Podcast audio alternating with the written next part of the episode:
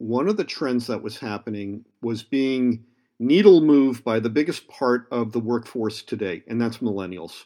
Millennials hated the concept that the day had to be carved up into perfect one third portions.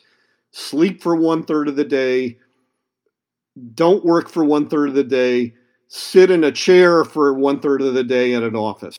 I think work is not going to be about how many hours you worked, but what your output is. Hey, people of the E Tribe, it's Isar Meitis again. I'm sitting today with Dan Smolen. Dan Smolen is an expert on hiring talent.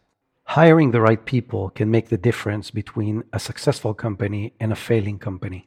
In this interview, we're going to give you tools on what is the right process to hire the right people. What are the steps you have to go through in order to look and find the right talent? But we go further than that. We start looking into the changing workforce as a whole and how that change is being accelerated by the coronavirus and the curfew and quarantine that so many people are currently experiencing. Did you ever think about the longer lasting effects of the coronavirus and the quarantine we're currently going through? Did you really think it's not going to have any impact on yourself or the other people that you manage? Well, think again. Dan believes this will actually leave us with a longer lasting positive effect for the long term of the workforce. But what does that mean? Well, stick towards the end of this interview and you can hear exactly what he thinks. So, if you want to know how to hire the right people and how to retain them, and how to deal with the largest component of the workforce today, which is millennials, stick around as we're sharing some invaluable information. We will start right after the intro.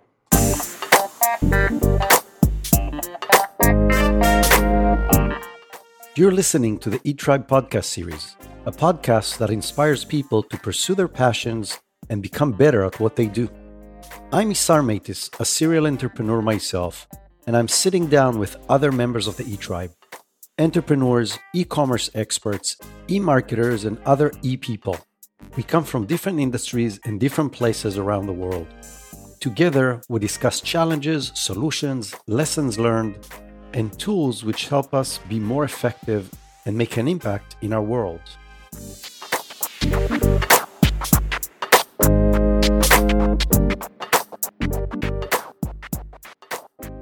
Hello, people of the E Tribe. Welcome back to another episode of the E Tribe uh, podcast series. Today, I have an extremely interesting guest for you. I'm hosting uh, Dan Smolen. Dan Smolen had most of his career as a recruiter, actually, over 20 years as a recruiter, which makes him an expert in finding and, and hiring the right talent. Uh, in the past two years, he's been focused more on how to help people to follow the dreams and do some more meaningful work. As part of that, he's the producer and host of the Tightrope with Dan Smolen podcast, which explores with different uh, entrepreneurs and individuals a different career path and how they can do more meaningful work. So, you know, in general, hiring the right people is one of the things that has the highest impact on the success chances of, of any company and any organization. And with that, I think speaking with Dan as an expert on the topic will be extremely interesting and invaluable to anybody who's listening to this show. So, Dan, thank you so much for uh, joining us today. Glad to be here. Dan, before we dive in into hiring and finding talent, please tell us a little bit about yourself, kind of like your background, your experience in hiring finding talent, industries, processes, anything that will help people understand uh, why they should stick around and get your uh, get your valuable information afterwards. In college, I was on radio. That was my first career. That was my first career act. Um, I didn't stay in radio after graduation. I got into the agency life, and I did that for many years. And then I pivoted into recruiting. Um, what year was that? 1998. So I did that for 20 years. It was great. I loved it. I loved helping people find new jobs and improve their careers. Uh, but when 2018 came around, I decided to turn the lights off at my uh, recruiting company and focus more on the talent side of the business. Remember, when you're a recruiter, you don't work for the person seeking the job. You report to the person who's paying you to find the person to do the job. Sure. And that's great and all, but it doesn't always solve the the problem of helping a person do a job that they really want to do, what you called meaningful work. That's really the the essence of my podcast. Brilliant. So let's go into hiring and finding talent and really maybe both sides of the scale, like you're saying, both from the individual side. But let's start from the company side. The first thing that I think somebody needs to do if they want to hire somebody is write the right job description, right? Do you have any tips on how should somebody write the right job description to either find the right talent directly or to use somebody like a recruiter or a headhunter? Let's go back a step.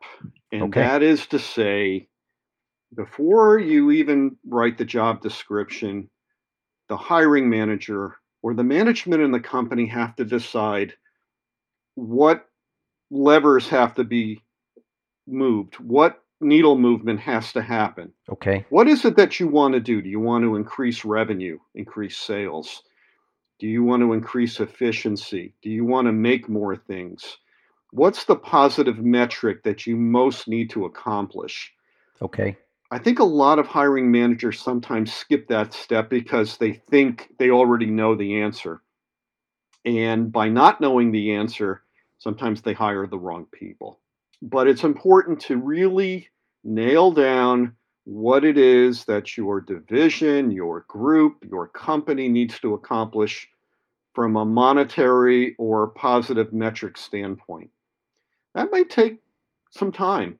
But once that's figured out, then you can start writing a job description which gets to the, the, the must haves. You need to find somebody who has the skill in generating new customer revenue. And the metric that we need to achieve is double digit growth over a certain period of time.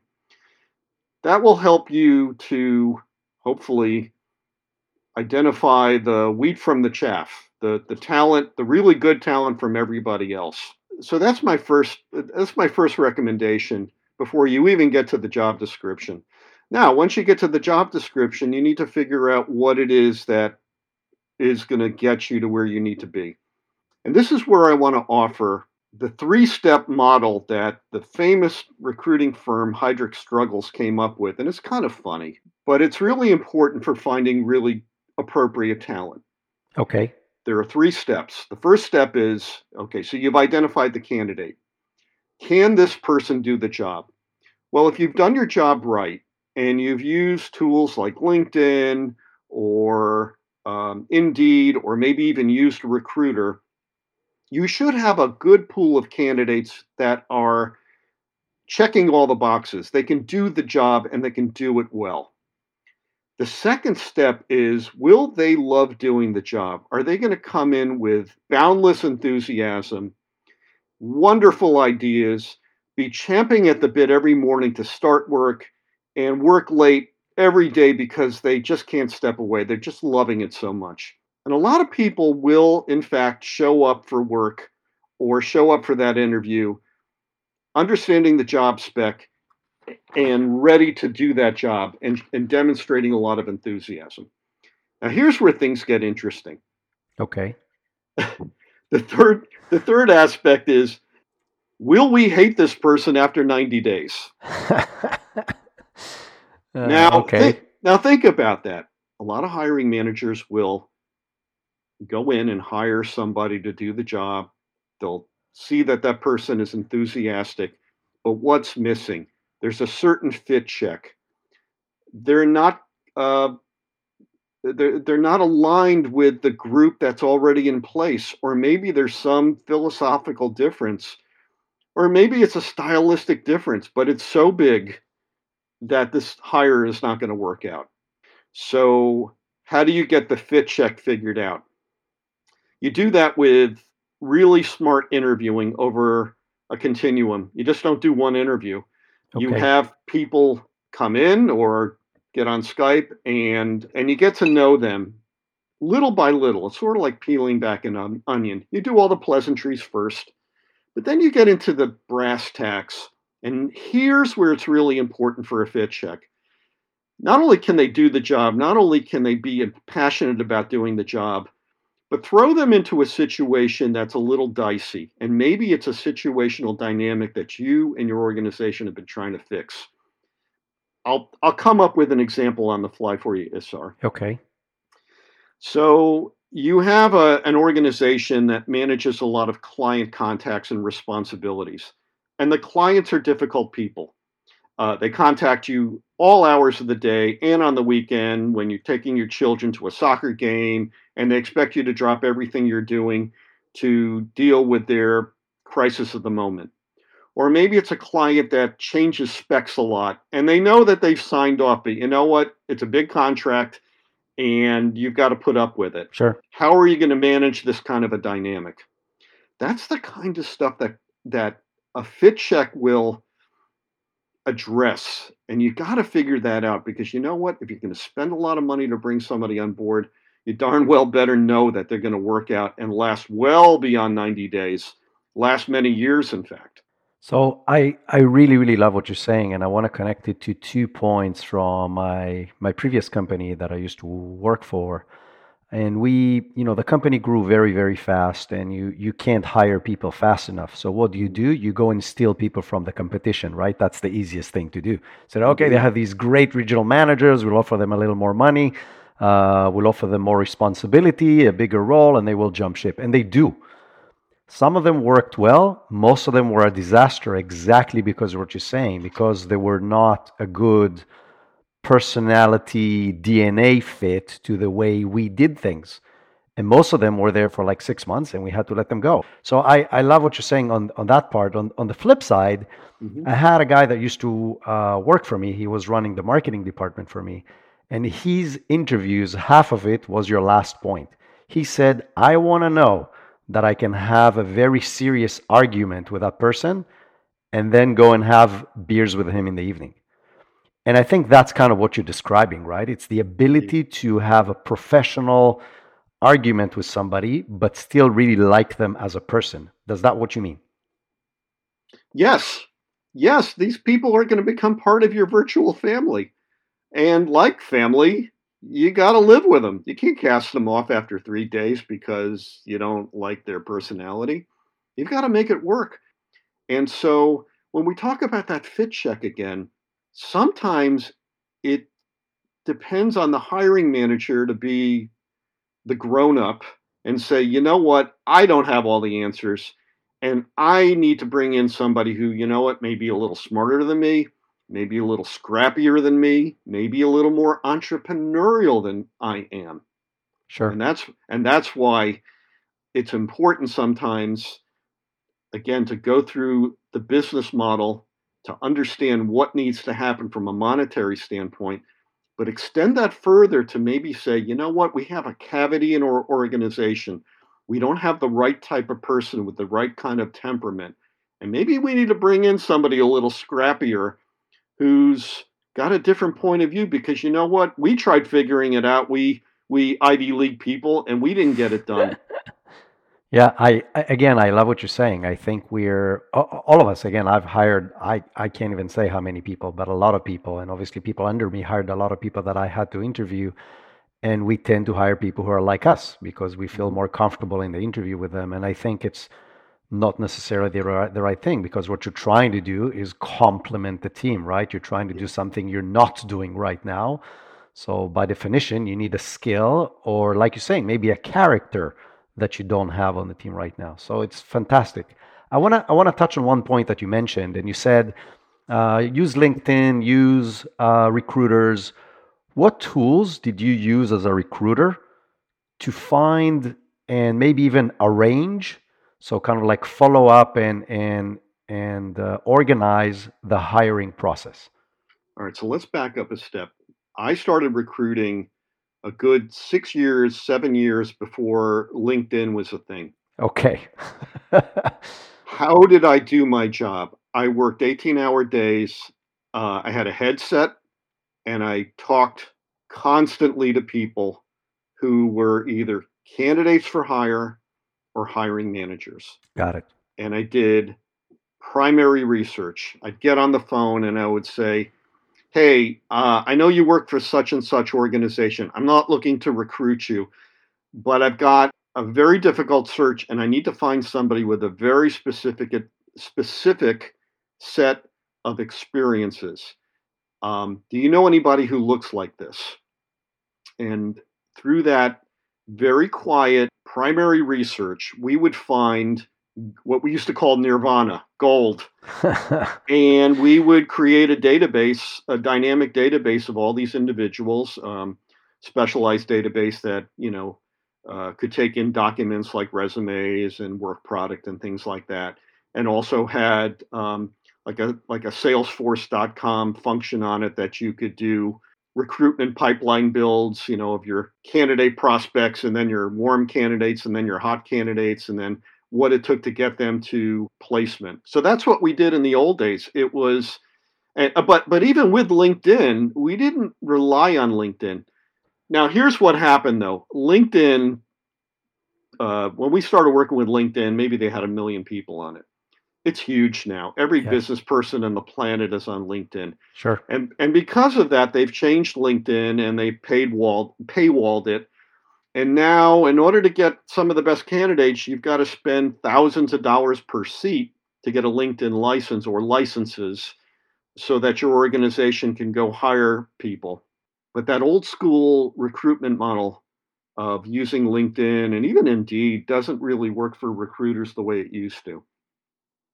But I again I, I love what you said because at the end of the day it's about talking to people, right? So from your perspective, and I'm trying to kind of dig dig a little deeper, it's talking to people and finding references through like a person to person connection.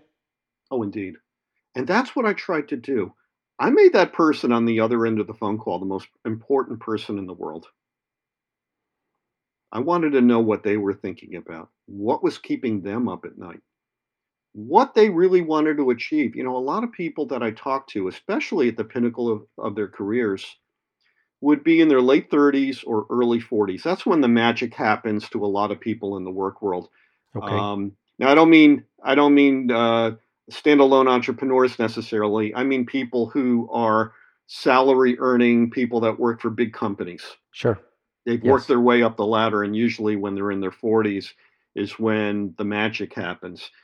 So for those people, or really anybody I would talk to, even somebody who was a an individual contributor salesperson, I would give them the value of my time and listen to them and make them the most important person in the world. And even if I didn't have a job for them, I would always keep in touch with them and think about them. Send them out a note saying, you know, I'm thinking about you brilliant.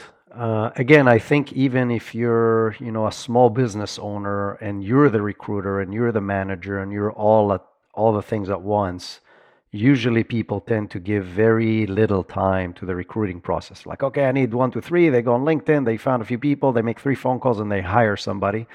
And again, that somebody can make your company successful or help it collapse faster.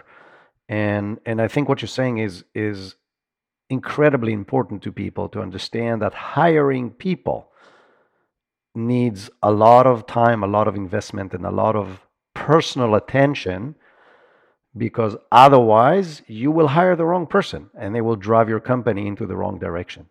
You use the magic word investment. If you treat hiring people as a cost, you will never see their true value. If you understand that it's an investment, it takes time, you bring them on board, you still have to train them, you still have to empower them. That takes years. That's the long term investment value of people. If you treat LinkedIn as a cost, you're going to be terribly disappointed with the outputs. Okay. I want to switch gears a little bit and, and and talk a little bit about the current weird times we live in, right? So, mm. a very big percentage of the population of the world today and growing daily is under quarantine. A mm. huge portion of the workforce is working from home right now. right. a huge portion portion of the workforce lost their jobs. Which which on one hand, if you're hiring, it's a great opportunity, but on the other hand, it's a very different scenario, and I and I don't know if it has any impacts on hiring for the long run. But I'm interested in your opinion both on the short term, if I am hiring because I'm in the right business, or if I'm looking for, I, I'm saying, you know what, I may not have a lot of money right now, but I think it's a great opportunity to capture talent. What's changing? What's going to be different moving forward for the longer run as well? What is immediately different is the fact that people now have to turn their homes into workplaces. Uh, for me, it's not that difficult. I only have one kid, and she's 18 years old and a college student. And she's probably going to be sleeping till 2 o'clock in the afternoon. uh, my wife, who's a school teacher, is in our bedroom and she's telelearning right now. She's actually working with students to help them with their assignments and get them through the rest of the school year. So I'm in my office right now, and like a lot of people, I'm now adjusting to this new physical space. I have a lot of people who have never used Zoom before are now using Zoom or Skype or WebEx or all the other tools. Yes. And they're learning about how valuable their time is. This is the future of work right now. I think even getting beyond this virus, and it'll go away at one point, but I think a lot of work will be done virtually over Skype, over Zoom, over WebEx, because it is efficient and uh, it can be done at any time of the day. I think um, I think that's a big thing. We may not be on planes traveling as much if that's what we do. Now, from a hiring standpoint, I, I like I like my hiring managers to to meet in the physical presence of their candidates. I don't know how much of that's going to happen ongoing. So we're going to have to get a lot smarter about how we use um, online tools like Skype and Zoom to interview candidates. And we're going to have to learn those skills, as are to, to detect soft skills, to detect nonverbal cues. I might throw a question out to you. It's a real zinger, and I'm going to be looking in the I'm going to be looking on the screen and seeing how you react to it. And I'm going to have to use my skill to determine did I throw him or her or do they get it? more of us are going to be working with people who we've never pressed the flesh with, we've never shaken hands with. Oh, by the way, we're not going to be shaking a lot of hands here. no, not not anytime soon.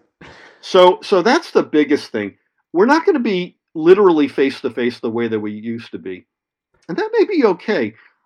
This is not a threat. This is an opportunity. It's an opportunity to work smarter, to get more into a day, to, as I said, focus on what we have to deal with in the next 15 minutes, and everything else can wait for a later point when maybe um, we're calmer and more reflective and maybe can do a better job on whatever you were going to throw my way. Yes, I, I, I agree. I, I want to mention something because it's it's very very interesting what you said about managing your time. I recently interviewed uh, Nir Eyal. Uh, he recently released a, his second book and his book is called Indistractable From the Word to Distract. Uh, and it's brilliant. And he talks exactly about that about how to better manage your time so you can align your day with the goals that you set for yourself. Uh, whether these are professional or personal goals, right? It doesn't really matter. Usually we sacrifice one for the other. He's kind of built a system around how you support both by aligning your schedule correctly. And what you're saying is is so right because working from home is a lot harder to most people than working in the office. You don't have that structure and that process and you have kids at home and you have other distractions that will pull you away from your day. And to me, just like you said, I have my three kids at home right now. They're in school, but they're in digital school, which means mm. they're running around and and and doing different things in between uh, classes. And I I find myself doing most of the job that I need to do after they go to sleep, which means I didn't figure it out yet, right? I'm sacrificing my personal time, if you want, my time with my wife, uh, to my job because during the day I, I can't find the right zen to to focus on the things I need to focus on. So, and I think, like you're saying, that's the new norm. I think a lot of people, and you know what, I want to ask you one more thing because we talked about it shortly in our uh, pre-call before uh, before this interview. You said that people would like it and wouldn't want to change. Mm, Do you want to talk about that? Like how the workforce you think is going to change? Yes. So before this actually happened, one of the trends that was happening was being needle moved by the biggest part of the workforce today, and that's millennials. Okay. Millennials hated the concept that the day had to be carved up into perfect one third portions. Sleep for one third of the day, don't work for one third of the day, sit in a chair for one third of the day at an office. Okay. Um, they started the trend to disrupt what a workday meant. Before we were social distancing, millennials may have um, worked really hard on a project and then left the office or their work environment for two, three hours to watch their children in a soccer game, and then come back and work some more and maybe leave to go have dinner with somebody and then come back and work till two o'clock in the morning. So our our our concept of the workday is not going to be carved up neatly the way it used to be. And here's the, the thing that I think you mentioned will we like the change better? I think work is not going to be about how many hours you worked, but what your output is. I, Amen. I I hired- wish we'll get there. I think we will. I hired you to do a job, Dan. This is how I want you to. These are the these are the things that we need to do. Go do it. I don't care how you do it. And you know, if you give people the autonomy to manage their day and give them the tools to do it well, I think that's going to be the one of the revolutions in the future of work. Listen, this whole coronavirus thing is scary as as heck, but I think if we look at what comes out of it in terms of opportunities and not in terms of threats, we will liberate ourselves. And coming out of this, we'll be stronger, we'll be a more resilient workforce. And your listenership, who thinks about hiring uh, talent for their operations, will get more engaged people doing those jobs. And that's a good thing. Anything else you want to add on, and again, that, that can help people hire the right talent or maybe maintain and nurture the right talent? If not, it's okay. But if you have any like final words, that would be great. Yes. Not all talent have to be hired full time as employees. I think the future of work is bending towards a blended workforce whereby some of the talent will work full time at jobs, some will work full time doing side hustles or gig work. Uh, some, like you or I, will be 1099s running companies, and that's how we do our work week. Or some people might do all of the above or some of the above. Yes. Now, I mention that because a hiring manager listening to your podcast might say, Yeah, but you know what? I can't hire right now. Well, what you could do is you could rent right now. Yes. you could reach out to somebody you really like and say, You know what? I really like your resume. I don't have the bandwidth to bring on a full time employee right now. But what would you think about doing um, a 90 day contract? And let's see what we can do together. I used to call that the rent to own strategy. You give it, you give a little tire kick. Everybody sees if they can work together. Oh, by the way, that fit check I talked about. Can we work with each other after 90 days? That gets figured out in this really well. And Sure. if it doesn't, you part ways. But if it does work out, you've already done all the hard work of figuring out if that talent's going to work in your department, in your company, and vice versa.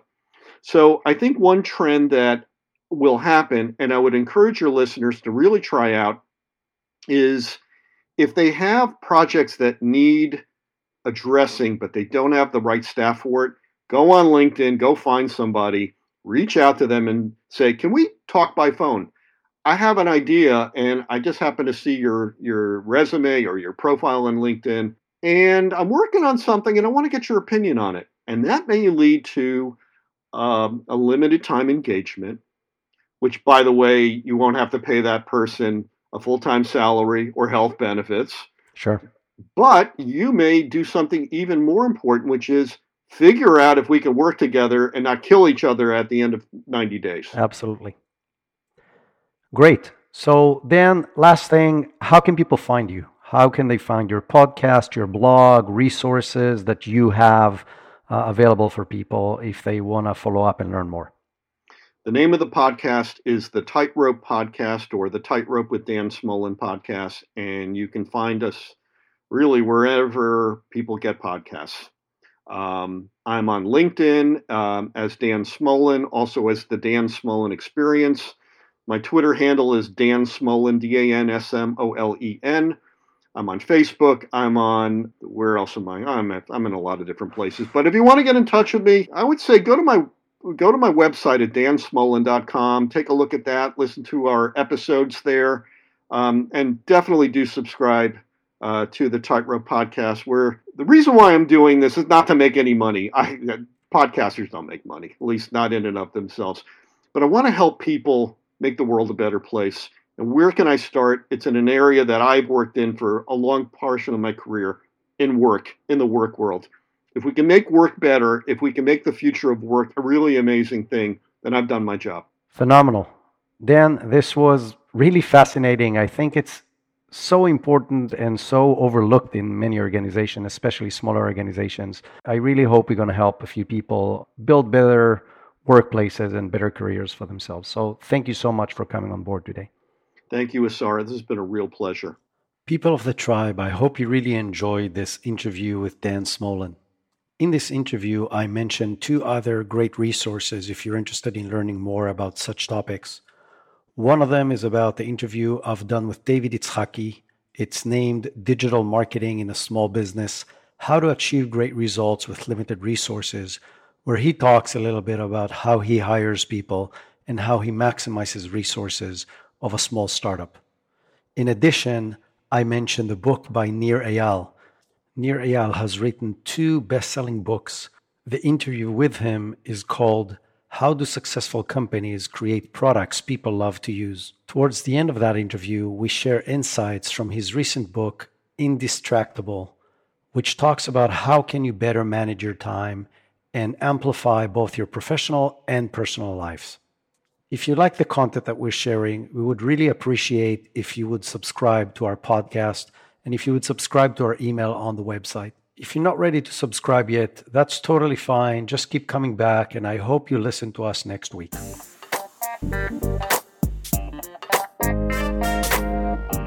Hey, Tribers, I hope you enjoy this great interview. If you have, please share this with your friends and your colleagues. If you would like access to similar content or you would like to get the notes and the resources mentioned in this interview, please visit us at theetribe.com, where you can find other great interviews like this one, as well as many resources and tools which can help you grow or start your business. We would love it if you would join the eTribe, either as a member or as a contributor. You can do that on the website as well. I hope you would listen to us next time, and until then, have a great day.